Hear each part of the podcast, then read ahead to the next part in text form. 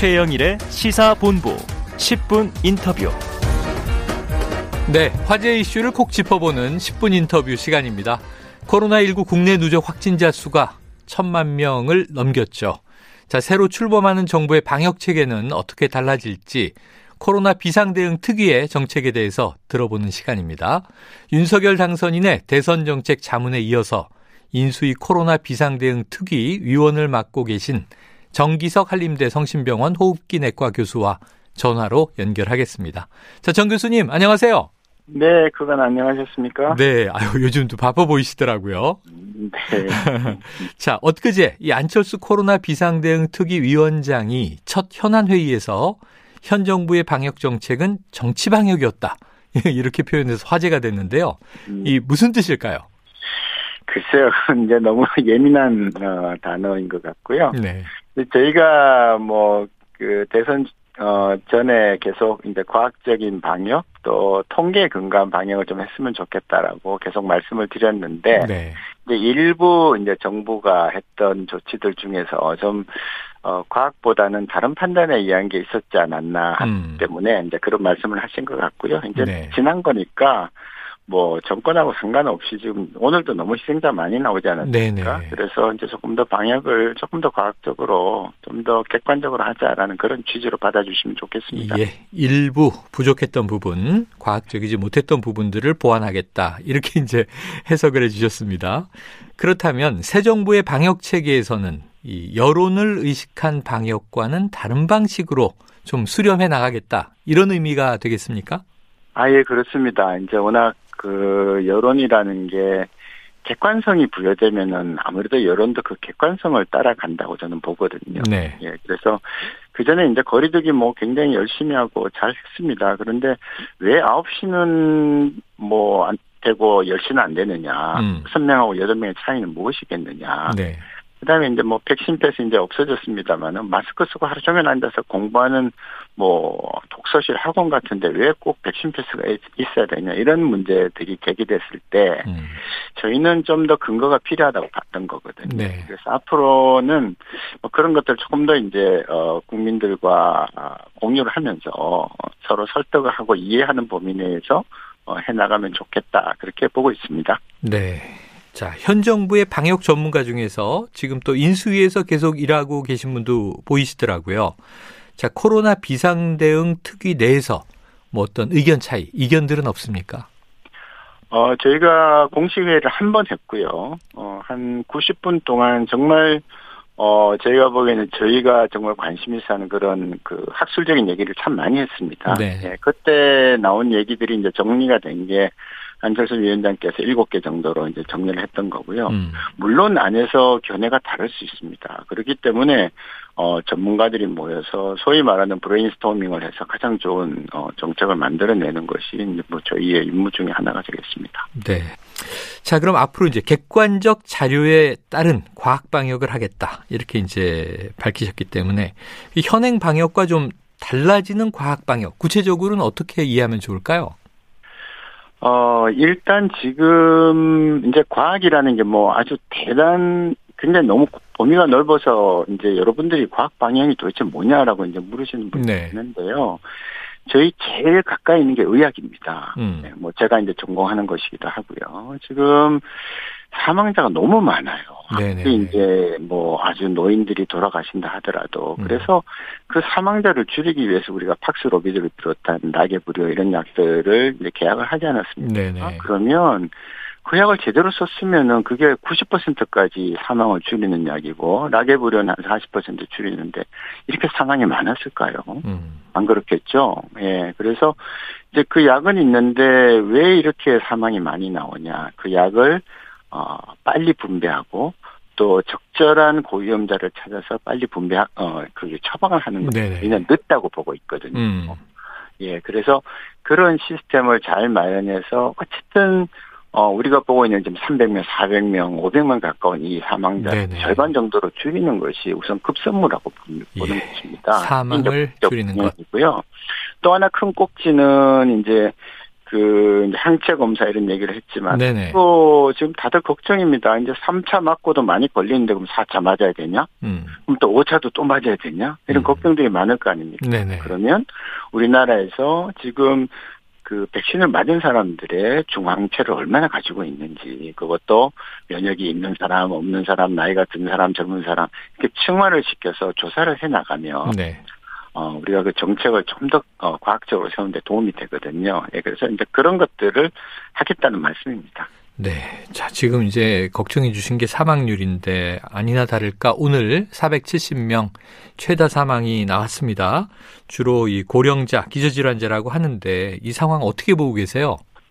아, 저희가 이제 그 전부터 늘 제가 말씀을 드렸지만 지금 이거는 통계입니다. 과학이고. 음, 네. 환자가 30만 명 발생하면 그 언젠가는 300명이 돌아가시게 돼 있습니다. 네, 네. 이게 과학이거든요. 근데 그 숫자를 줄일 수 있는 방법이 치료제를 제때 쓰면 그게 절반으로 정도로 준다고 지금 보고 있는데 음, 아직까지는 우리가 그 효과를 못 보고 있죠. 네. 어, 그래서 어 확진자 숫자를 줄이면 좋은데 그거는 거리두기를 해야 되는 것이니까 지금 불가능하지 않습니까?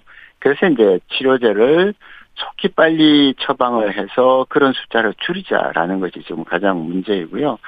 아마도 이제는 거의 거의 정점 내지는 정점 근처에 가 있다고 봅니다. 지난번 62만 명 나왔을 때부터 모두 깜짝 놀랐는데 네. 그 숫자는 이제 55만 명이죠. 네네. 그래서 그 정도가 정점인데 문제는 내려가는데 시간이 만만치 않게 걸릴 거라는 거예요. 음. 어, 그래서 470명 사망은 47만 명에서 나온다고 보시면 됩니다. 네, 네, 네. 예. 치명률이 있으니까요. 예, 예, 치명률이요. 그래서 그 치명률을 낮추는 방법은 지금은 조기 진단과 조기 치료밖에 없다. 음. 그래서 더 집중을 하자 이렇게 말씀드리는 거죠. 네. 치료의 타이밍만 잘 찾아도 사망률을 좀 줄일 수 있다. 그렇습니다. 증상 5일 안에 들어가는 게 매우 중요하고 5일 네. 5일째 들어가는 분보다는 첫날 들어가는 게 훨씬 유리하거든요. 아, 그래요. 빠를수록 좋다. 그렇습니다. 예. 자, 그럼 지금 이 유행 상황에서 아까 말씀하신 대로 55만 명을 정점으로 본다면 이 정점이 이제 길어지고 있다 말씀하셨는데 가장 시급한 조치는 무엇이 되겠습니까? 아, 우선 이 지금 일반 관리군 집중 관리는 이제 뭐 없앤다고 얘기를 하는데요. 네. 환자들이 돼서 집에 있을 때 증상이 가벼운 분들은 그냥 괜찮아요. 음. 근데 증상이 좀 어려운 분들이 그래도 의사하고 어 최소한 어 비대면 진료라도 쉽게 할 수 있고 음. 또 경우에 따라서는 대면 진료를 해서 폐 엑스레이를 찍어서 폐렴이 있나 없나를 확인할 수 있고 네. 하는 그런 시스템이 됐으면 좋겠습니다. 지금 음. 정부가 전국적으로 뭐 수천 개 이런 의료기관을 마련해 놨는데요. 어, 실제로 야간까지 상담이 되는 데는 각 시군구별로 뭐 한 개, 한 개 반밖에 안 되거든요. 네. 예, 이러다 보니까 밤에 나빠지면 갈 데가 없어요. 그래서 음. 이런 것들을 우리나라 의료기관이 얼마나 많습니까? 네. 좀 촘촘히 망을 잘 만들어서 어, 준비를 해드려야겠다. 그리고 이제 제가 또 개인적으로 주장하는 것은 시군구에 의정협의체를 만들어서 음. 팬데믹이 끝날 때까지 내 고장 내가 지킨다. 예, 이런 개념을 음. 갖고 좀, 어, 밤에 돌아가면서 당번 서면 되거든요. 네네. 그런 시스템을 만들면 됩니다. 어. 네, 뭐 아시다시피 의사들이 그래도 어 좀 어, 열심히 또 그래도 많이 똑똑한 사람들이 모였는데 음. 근데 돌아가면서 당번 서면은 그냥 어 상담해 줄 수 있다고 보는 거거든요. 네네. 근데 그거를 구슬이 많은데 꿰질 않아서 어. 좀 그렇다는 게 보고 있고요. 근데 그런 부분들이 좀 시스템화 되면은 조금 더 환자분들이 어, 그 의료에 접근하기가 낫게 돼서 200만 네. 명입니다. 지금 예, 음. 재택 어 지금 격리자들이요. 네. 네. 자, 새 정부 출범 이후에 이 위중증 환자와 사망자를 줄이는데 전력을 다하겠다. 이게 지금 이제 교수님 말씀에 방점이 있는 것 같고요. 그런데 거리 지금 새 정부 청문 출, 네. 출할 때까지가 지금 시간이 많이 남았기 때문에 네. 어, 예, 그 사이에 너무 희생이 큽니다. 네 네. 그러니까 하기를 예, 지각해야 되는 것이다. 네, 네. 지금 말씀하신 위중증 환자와 사망자를 줄이는데 전력을 다하는 것은 이건 뭐 정권 교체와는 무관한 것이다. 이런 말씀 주셨고요.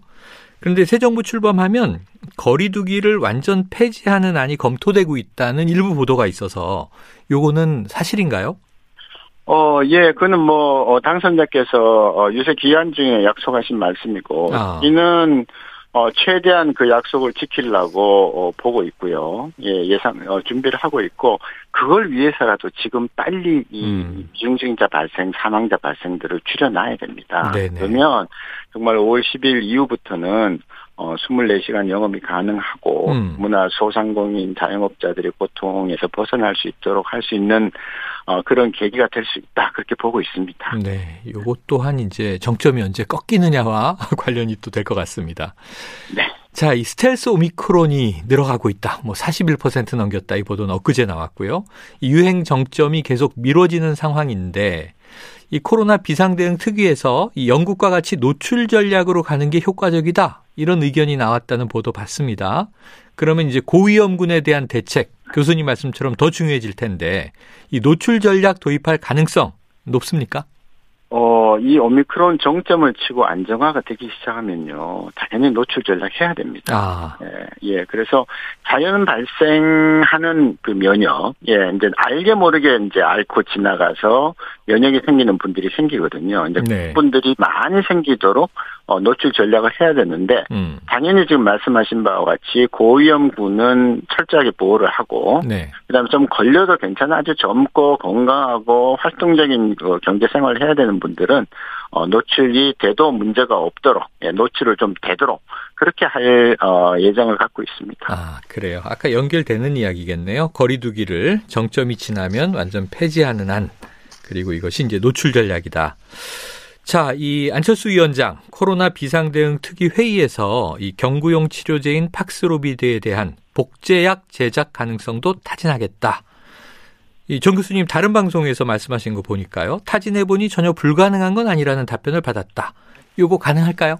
아, 예, 그것도 하나의 옵션입니다. 우리가 지금 국민 생명 한 분이라도 네. 덜 잃어야 된다는 입장에서 우리가 할 수 있다면 해야 되는 건데요. 음. 전적으로 어, 생산 회사의 의지 마음에 달려 있는 거겠습니다. 그러나 아. 업계 관례는 아닙니다. 네네네. 뭐 정말 많은 실패 끝에 약 하나 만들었는데 그걸 갖다가 딴 데다가 그냥 뭐 가볍게 예, 경제적인 이익을 얻으면서 줄 회사가 어디 음. 있겠습니까? 또 그렇게 해서는 어, 새로운 신약을 그 만들 회사가 네. 없을 것입니다. 그래요. 하나의 옵션이고요. 네. 네. 저희 또 하나 생각하고 있는 뭐 여러 가지가 생각하고 위탁 생산도 뭐 가능할 거고 또 하나는 저희가 스와핑 하는 겁니다. 음. 아마도 어 이제 서구에 뭐 유, 그 독일 프랑스를 중심으로는 이 팍스로비드 많이 어, 준비해 놨을 거거든요. 네. 그러니까 우리가 이번 한 달만 좀 견디면 되니까 음. 한달 동안 좀 빌리고 그다음에 우리도 계약은 많이 해놨습니다. 100만 도즈. 음. 다음에 들어오는 거는 갚아줄게. 예, 이렇게 하면 음. 좀 그런 외교적인 노력도 같이 가면 되지 않겠나. 그런 네. 그러니까 다양한 어, 옵션 중에 하나로 그렇게 이해해 예, 예. 주십니다. 네. 여러 가지 시나리오 대응책을 강구하고 계신데 하나의 옵션이다. 자, 이 끝으로 하나만 더 여쭤볼게요. 이 항체 양성 조사 이게 피검사가 필요하지 않습니까? 네. 그래서 좀 대대적인 일반 국민 대상의 검사를 검사를 시행하기에는 조금 어려움이 이제 있지 않겠는가 하는 우려가 있습니다. 시행 방법은 어떻게 생각하세요?